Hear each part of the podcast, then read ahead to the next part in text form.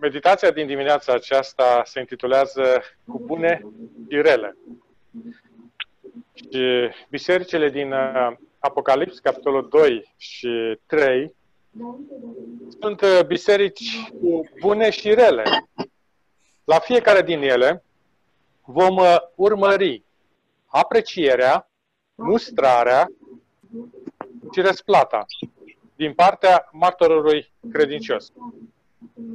Mesajele către cele șapte biserici sunt aplicabile fiecărui individ care este dispus să le asculte. Smirna este cea de-a doua biserică din Apocalips, capitolul 2, versetul 8 la 11. Corespunde perioade dintre anii 100 și 313, când persecuția împăratului Diocletian luase sfârșit. Orașul Smirna a fost situat la nord de Efes. Din punct de vedere comercial, Smirna a fost rivala Efesului, depășindu-l cu mult. Sub numele de Izmir, Smirna supraviețuiește încă în Turcia, fiind al treilea oraș ca mărime. Biserica din Smirna a fost o biserică persecutată.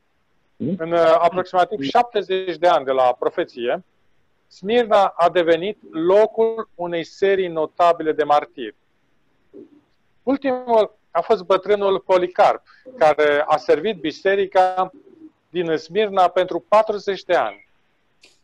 La o vârstă foarte avansată, Policarp a fost uh, arestat într-o vineri seara, pe când se afla în casa unui fermier.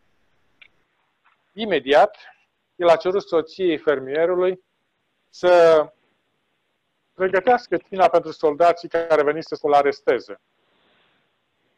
În timp ce soldații mâncau, Policarp se ruga cu voce tare pentru fiecare creștin la care se putea gândi din Imperiul Roman. La anfiteatrul din Smirna, a doua zi, guvernatorul a fost profund impresionat de Policarp și a încercat să-i salveze viața. Când uh, eforturile sale s-au dovedit zadarnice, guvernatorul i-a cerut lui Policarp să-l blesteme pe Hristos. Însă Policarp a dat următorul răspuns. 86 de ani l-am slujit pe Hristos și niciodată nu mi-a făcut niciun rău. Cum pot să-l blestem pe regele meu care m-a salvat? Mulțimea, inclusiv membrii sinagogii, evreiești au strigat ca Policarp să fie dat la lei. Hmm. Un uh, crainic a explicat că a trecut o ora în divertismentul zilei, când folosirea leilor era încă legală. Așa că mulțimea a cerut ca Policarp să fie ars. Când guvernatorul a consimțit, evreii ostili au fost primii care au adunat lemne de foc, chiar dacă aceasta se întâmpla în ziua de sabat. Domnul Isus știa totul despre încercările creștinilor din Smirna. El a apreciat calitatea credinței lor în el, spunând, știu necazul și sărăcia ta, a spus el, dar ești bogat. Creștinii din uh, Smirna n-au primit nicio mustrare, doar apreciere și promisiunea răsplătirii care spunea așa, fi credincios până la moarte și îți voi da cununa vieții. Cel ce va birui nici de cum nu va fi vătămat de a doua moarte. Isus este un specialist în înviere și viață. Promisiunile pentru Smirna sunt oferite celor care sunt credincioși până la moarte. Sunt valabile pentru creștinii care triumfă asupra răului, care ar prefera să moară decât să facă rău. Biserica a treia este Pergam, biserica de lângă tronul satanei, cum spune în Apocalipsa, capitolul 2, versetele 12 la 17, și care descrie perioada anilor 313-538. Pergam a fost un centru, un ilustru centru eh, intelectual avea o universitate medicală cu o bibliotecă de peste 200.000 de volume. Era noua capitală a provinciei Astiei și reședința guvernatorului roman. Pergam se putea lăuda cu temple la mai mulți zei păgâni. Avea un templu pentru Zeus, care era una din cele șapte minuni ale lumii antice. Avea și un templu înălțat zeului vindecător, care avea forma unui șarpe. Pergamul era scaunul de închinare la împărat. A avut primul templu ridicat pentru împăratul Augustus. Închinarea obligatorie la împărat a dus la persecutarea pe scară largă a creștinilor și la exilul lui Ioan la Patmos. În Apocalipsa, capitolul 2, versetul 13, Mântuitorul spune Știu unde locuiești, acolo unde, sca, unde este scaunul de domnie al satanei. Haideți să vedem aprecierea. Domnul Hristos s-a declarat mulțumit că în ciuda unui mediu atât de rău, spune el în versetele următoare, versetul 13, ultima parte, n-ai lepădat credința mea nici chiar în zilele acelea când Antipa, martorul meu credincios, a fost ucis la voi. Însă, creștinii din Pergam nu s-au separat pe ei înșiși de falsa religie a societății intelectuale din jurul lor, ci s-au acomodat societății. Astăzi, suntem înconjurați de universități mari, colegii, institute de cercetare. Avem avantajele instituțiilor de educație, însă în acest mediu trebuie să veghem să nu fim amăgiți de importanța lor. Suntem tentați să acomodăm adevărul și mărturia noastră societății. Mântuitorul se prezintă pergaminicilor ca fiind sabia ascuțită cu două tăișuri, care este cuvântul lui Dumnezeu. Domnul Iisus le spune acelora care caută să fie progresiști și sofisticați, cuvintele, priviți la mine, eu sunt adevărul, Biblia este cuvântul meu. Cuvintele pe care le spun eu sunt adevărate. Nu puteți progresa dincolo de adevăr. Biblia este absolut adevărată în ceea ce spune despre Dumnezeu și Satan. Este adevărată în ceea ce spune despre salvare și judecată. Este adevărată în ceea ce spune despre tine și despre mine. Biblia este adevărul. Dacă încerci să acomodezi adevărul cu lumea din jurul tău, da, atunci aceasta înseamnă să mai fii adevăr. Întrebarea. Ești un loial, un creștin loial lui Hristos? Ai fost criticat de prieteni, vecini și colegi din cauza aceasta? Ți-ai menționat mărturia în loc să o compromiți? Mustrarea este. Unii dintre pergamiți au acceptat învățătura lui Balam, care l-a învățat pe Balac să-i ademenească uh, pe israeliți la imoralitate. Mântuitorul a adăugat, aveți și unii care susțin învățătura Nicolaiților. La acest punct, avertizarea Mântuitorului nu este pentru învățătorii falși, este pentru aceia din interiorul bisericii care îi tolerau și se asociau cu ei credincioșii sunt convinși că este bine să-și pună credința în cuvântul lui Dumnezeu. Dar uh, unii merg dincolo de aceasta și caută o experiență emoțională. Caută semne și minuni supranaturale. Ești unul dintre aceia care merge dincolo de cuvântul lui Dumnezeu? Crezi că trebuie să adaugi ceva la el, ceva ce face experiența ta creștină mai completă, mai plină de sens, fii atent, să nu fii înșelat. Nicolaiții învățau că credința în Hristos i-a eliberat de respectarea poruncii despre adulte și idolatrie. În Apocalips, capitolul 2, versetul 16, Domnul Iisus le cere să, să se pocăiască și să-și schimbe calea. Iar cuvintele următoare. Altfel, voi veni la tine cu curând și mă voi război cu ei cu sabia gurii mele. Uh, situația din Pergam era mai sofisticată decât pare. Putem afla mai multe despre aceasta uitându-ne la condiția similară cu care Pavel se confrunta în biserica din Corint. Panchetele populare, sponsorizate de cluburi sociale și brezle comerciale, erau organizate frecvent în templele păgâne din Corint, ca și la Pergam. Templele erau mari și atrăgătoare, aveau instalații de gătit adecvate pentru mulțimi de oameni. Unii dintre corintieni spuneau că un idol este cu adevărat nimic și că Hristos a murit pentru a ne elibera. Așa că dacă vor participa la banchetele templului, nu vor suferi niciun rău făcând acest lucru. Mai știau că exemplul lor îi poate face pe creștini, pe creștinii slabi în credință să cadă din nou în păgânism. Dar, dacă aceasta s-ar fi întâmplat, atunci era propria lor vină. Așa motivau ei. În 1 Corinteni, capitolul 8, la versetul 4 la 13. Ca răspuns, Pavel a fost de acord că idolii n-au o existență personală, însă demonii sunt reali participarea la un festival păgân era ca și cum ai merge la cina unui demon în loc să mergi la cina Domnului. Iar în ce privește influențarea unui creștin slav, acesta este un, era un păcat de a potigni un suflet pentru care a murit Hristos.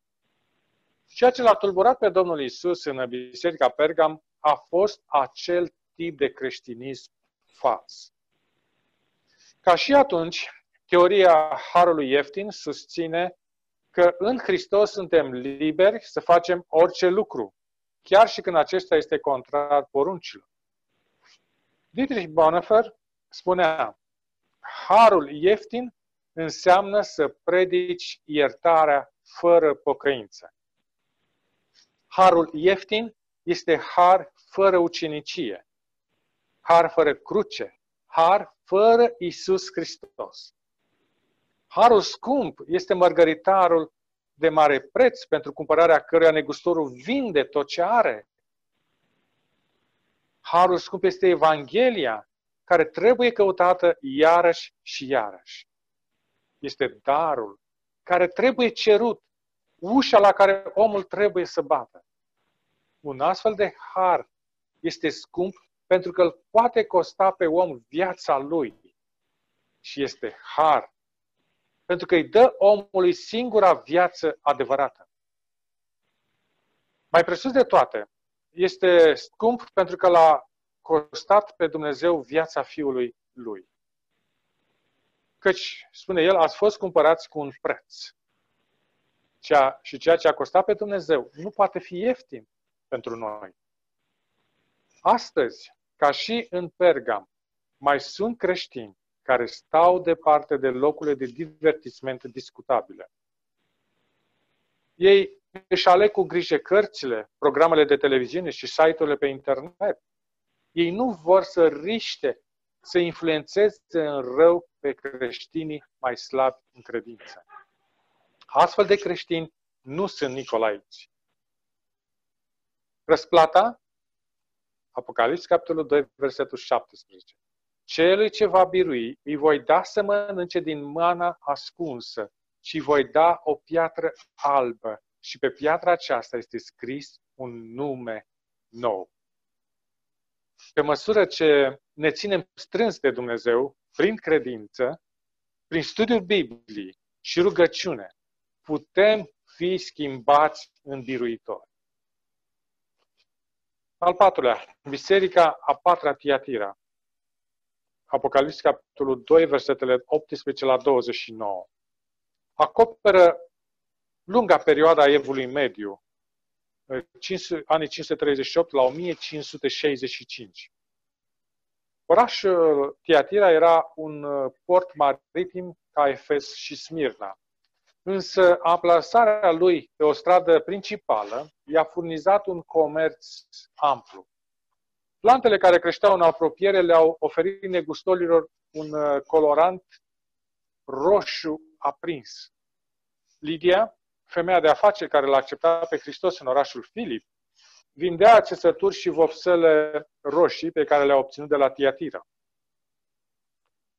Care este aprecierea? Apocalipsa, capitolul 2, cu versetul 19. Știu faptele tale, dragostea ta, credința ta, slujba ta, răbdarea ta și faptele de pe urmă, că sunt mai multe decât cele din tâi. Mustrarea, în ciuda virtuților lăudabile, creștinii din Tiatira se aflau mai jos decât celelalte biserici, cu excepția laudiciene. În timp ce efesenii au respins pe Nicolaiți și doar unii din Pergam i-au acceptat pe Balamiți, Biserica Tiatira, pe ansamblu, a tolerat pe Izabela. Ne amintim că soția împăratului Ahab, Izabela, a adus preoți păgâni cu ea în Israel. Aceasta a condus la închinarea imorală a lui Bal în locul închinării la Dumnezeu. Aflăm că și în Tiatira a existat un grup care n-a susținut învățăturile Izabele. Versetul 24 le numește adâncimile satanei. Pavel vorbea în 2 Tesaloniceni, capitolul 2, versetele 3 și 4, despre lepădarea de credință și a se descoperi omul fără de legii. Fiul pierzării, potrivnicul care se înalță mai presus de tot ce se numește Dumnezeu sau de ce este vrenii de închinare.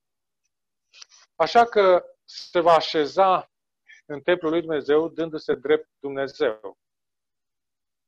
Lepădarea de credință era practica bisericii medievale de a substitui divinul cu umanul. Adevărurile biblice erau înlocuite cu tradițiile bisericii. Faptele bune erau privite ca fiind la fel de esențiale ca și credința lui Isus, în Isus. În Evul Mediu, Europa era formată din creștini nominali. Morala bisericii și a clericilor era în scădere. Un istoric spunea că totul striga pentru reformațiune. Reforma protestantă, inițiată în 1517 de Martin Luther, a divizat cea mai mare parte a Europei Occidentale în două tabere, catolici și protestanți. Marea descoperire a reformațiunii a fost că salvarea nu este câștigată. Roman, capitolul 3, versetul 28 spune Omul este socotit neprihănit prin credință, fără faptele legii. Martorul credincios spunea despre Izabela, i-am dat vreme să se pocăiască. Și triste sunt cuvin, următoarele cuvinte din Apocalips 2 cu 21. Dar nu vrea să se pocăiască. Mântuitorul a permis evenimentul să-și urmeze cursul normal. Apocalips, capitolul 2, versetele 22 și 23, care spune, am să le trimit un necaz mare dacă nu se vor pocăi de faptele lor. Voi lovi cu moartea pe copiii ei. O serie de foamete și epidemii, începând cu Marea Foamete din 1315-1317 și mai ales Moartea Neagră din 1348, a redus populația la jumătate. Moartea Neagră a fost una dintre cele mai violente pandemii din istoria lumii. A fost cauzată de o bacterie numită Yersinia pestis. A izvenit probabil în Asia, răspândându-se în Europa după anul 1347, unde a creat o mare panică. Apocalips, capitolul 2, versetul 22, spunea Iată că am să o arunc bolnavă în pat. Era era pe patul de boală. Mulți care au trăit pe vremea când moartea neagră a bântuit, mureau în chinuri groasnice. Războiul de 100 de ani dintre Franța și Anglia, recoltele deficitare și epidemiile au redus populația cu două treimi.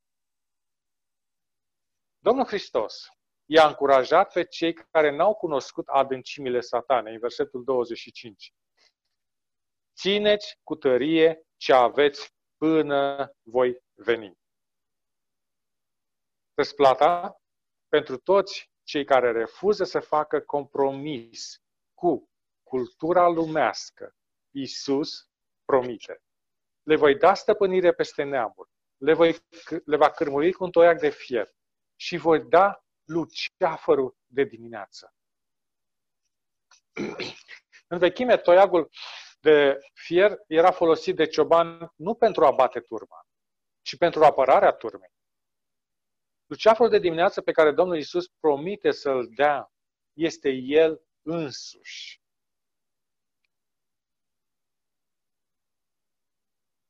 Biserica Sardis, dintre anii 1500, care se întinde printre anii 1565-1740.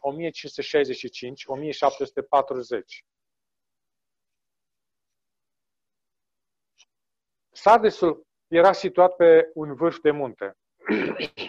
Se considera de neînvins. Monarhul bogat al Lidiei, regele Croesus, a ales Sardis drept capitală și a considerat că enorma lui comoară era în siguranță acolo. Monedele au fost menționate pentru prima dată în Sardis.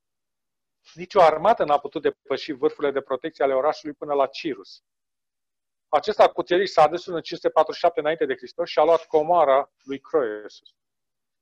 Mai târziu, Antiochus cel Mare, în 218 înainte de Hristos, a cucerit din nou orașul. În fiecare caz, un voluntar a deschis porțile orașului din interior, în timp ce populația, simțindu-se în siguranță, dormea. Sardis reflectă condiția stagnantă, satisfăcută de sine a protestantismului de după Reformație. Și care este mustrarea? Apocalipsa, capitolul 3, versetul 1. Știu faptele tale, că îți merge în numele, că trăiești, dar ești mort. Creștinii din Sardis, în ziua lui Ioan, se simțeau suficient de siguri ca să poată dormi. O ilustrație spune că diavolul a ținut o petrecere la care emisarii săi au fost invitați. Ei au raportat rezultatele la misiunile care le fusese încredințate, spunând, am slobozit fiarele sălbatice asupra unor pelerinți creștini și oasele lor se albesc acum împrăștiate pe dunele de nisip. Ceilalți răspund și cei cu asta. Sufletele lor oricum vor căpăta mântuirea. Apoi am chemat vântul asupra unei corăbii pline de cu creștini și toți au pierit în valurile mării. Da? Și cei cu asta. Sufletele lor n-au pierit niciunul. Apoi spune, timp de 10 ani am încercat să adorm un singur creștin. Și după ce am reușit așa, l-am și lăsat.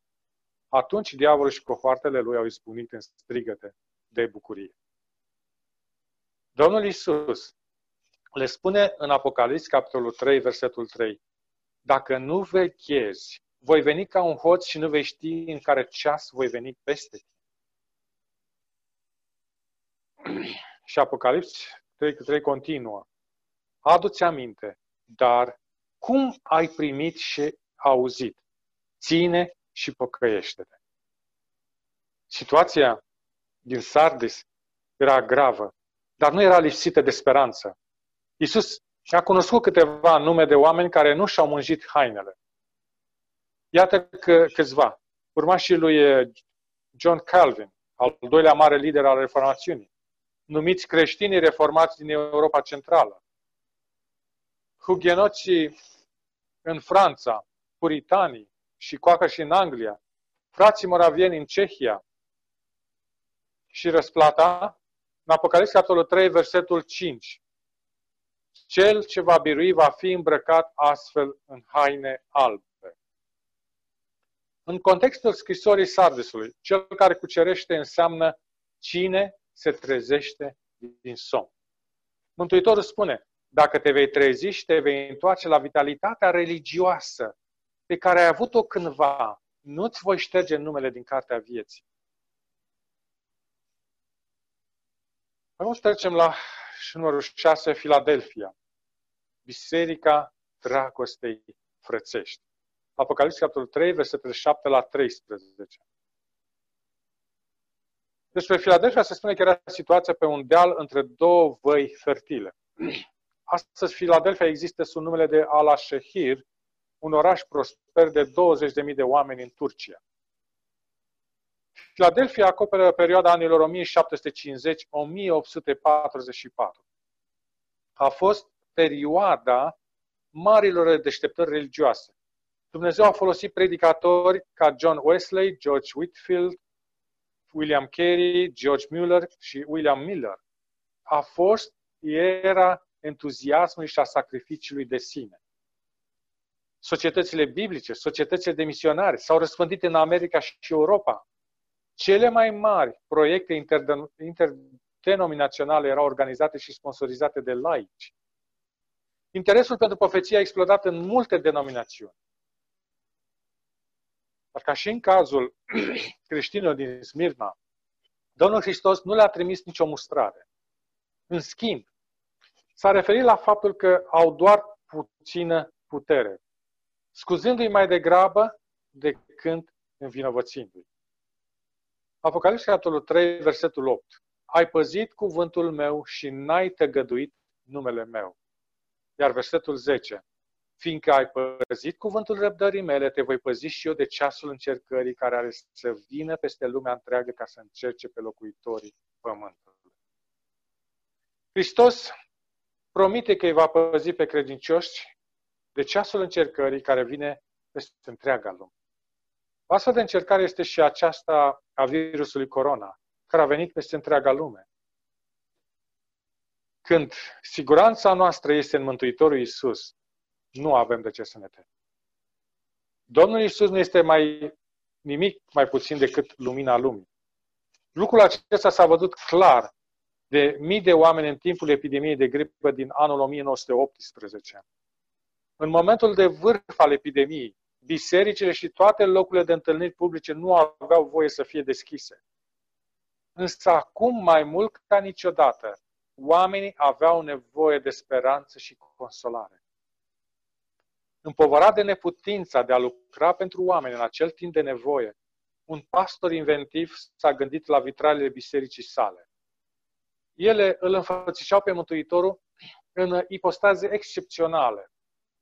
Iisus, păstorul cel bun, purtând la piept un mieluț. Iisus, Mântuitorul, plecat în căutarea oii pierdute. Iisus pe cruce. Iisus, biruitor în slava învierii. Pastorul a fixat reflectoare puternice asupra vitralilor, iar oamenii au primit un mesaj de speranță prin aceste predici de lumină, fără cuvinte. 1 Timotei, capitolul 1, versetul 1 spune că Domnul Isus Hristos este nădejdea noastră.